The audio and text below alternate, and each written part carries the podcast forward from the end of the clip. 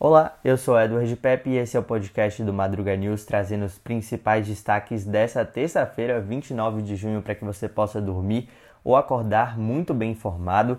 O ministro da Saúde, Marcelo Queiroga, anunciou que o governo suspendeu o contrato para compra de 20 milhões de doses da Covaxin. Essa negociação com a intermediária Precisa Medicamentos está envolvida numa polêmica depois que foram revelados alguns indícios de irregularidades o contrato da vacina indiana é alvo da CPI da Covid. Esse, inclusive, foi o principal ponto do depoimento do deputado Luiz Miranda e também do seu irmão Luiz Ricardo na comissão. Esse depoimento aconteceu na última sexta-feira. A gente lembra que os dois denunciaram a pressão atípica para acelerar a compra desse imunizante no ministério e eles disseram também que foram até o presidente Bolsonaro falar dessa suspeita. Bolsonaro, segundo eles, teria dito que isso deveria ser coisa de Ricardo Barros, líder do governo na Câmara, que também foi ex-ministro da Saúde no governo Temer. Segundo os irmãos, Bolsonaro disse que mandaria a polícia investigar esse caso. Ontem a gente falou aqui no Madruga News que três senadores pediram ao STF que Bolsonaro seja investigado por não ter denunciado essas supostas irregularidades, o que seria o crime de prevaricação.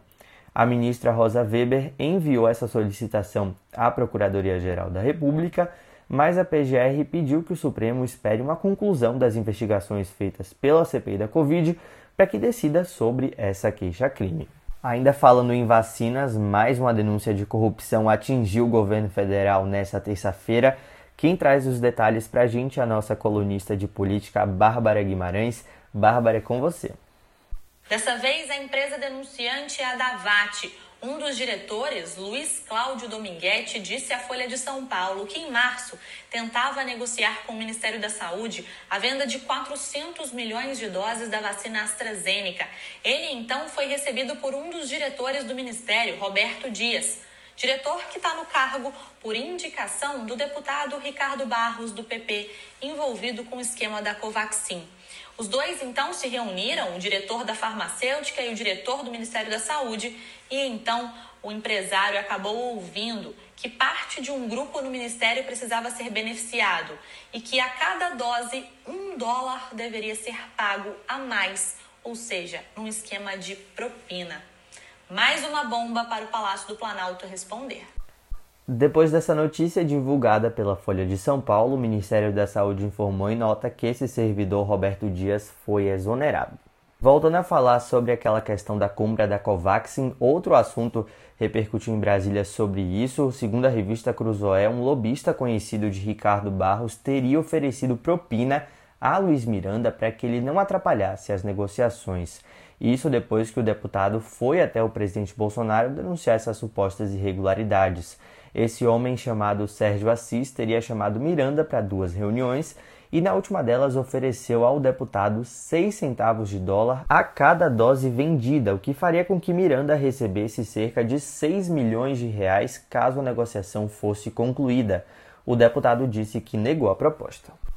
Hora do nosso Eurogiro, falar de Eurocopa aqui no Madruga News. O duelo mais esperado das oitavas aconteceu nesta terça-feira o duelo entre Inglaterra e Alemanha em Londres terminou com a vitória dos donos da casa. O English Team venceu os alemães por 2 a 0 no estádio de Wembley com gols de Sterling também de Harry Kane. O jogo marcou a despedida do técnico Joaquim Love, técnico do 7 a 1 e também campeão mundial em 2014. Agora nas quartas a Inglaterra vai enfrentar a Ucrânia, comandada pelo ex-atacante Tchevchenko. O time ucraniano venceu a Suécia na prorrogação por 2 a 1. O apresentador Siqueira Júnior, que comanda o Alerta Nacional da Rede TV, pediu desculpas ao vivo depois de perder anunciantes por causa de uma fala homofóbica na última sexta-feira. Na ocasião, ao comentar uma propaganda do Burger King para o Dia do Orgulho LGBTQIA, Siqueira chamou pessoas que fazem parte da comunidade de raça desgraçada e disse que elas eram nojentas. Depois da fala, várias empresas como MRV, também a TIM, Apvida, Magazine Luiza, Nivea e também a Ford anunciaram que vão deixar de patrocinar o programa e outros canais de comunicação do apresentador. Do Brasil, a gente vai para o México. A Suprema Corte do país derrubou as leis que criminalizavam o uso recreativo da maconha para adultos. Segundo o presidente da Suprema Corte, ainda é preciso que o legislativo regulamente uma lei para determinar como vai ser esse consumo de maconha no país. Ainda não se sabe muito bem. A liberação tem como objetivo reduzir a violência dos cartéis alimentados justamente pelas drogas.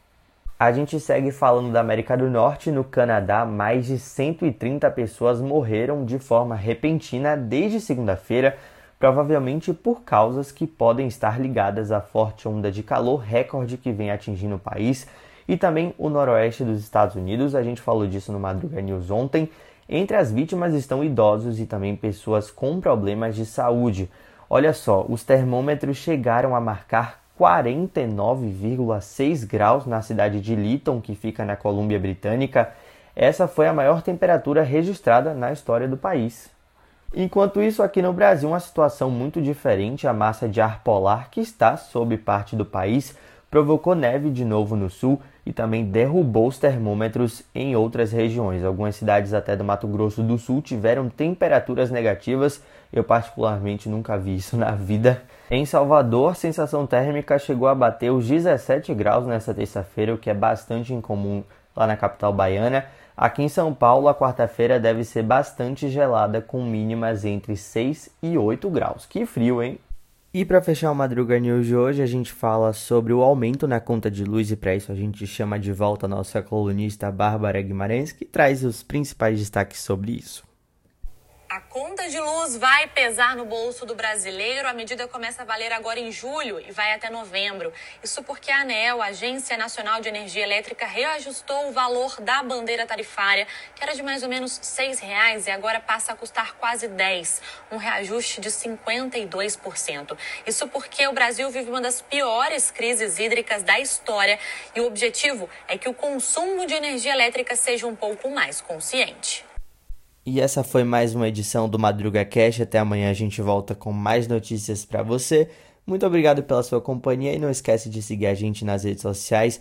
O Madruga News está presente tanto no Twitter, no Instagram, no YouTube, no LinkedIn, no Facebook, enfim, segue a gente lá para ficar de olho nas principais notícias do Brasil e do mundo, para que você possa dormir ou acordar muito bem informado.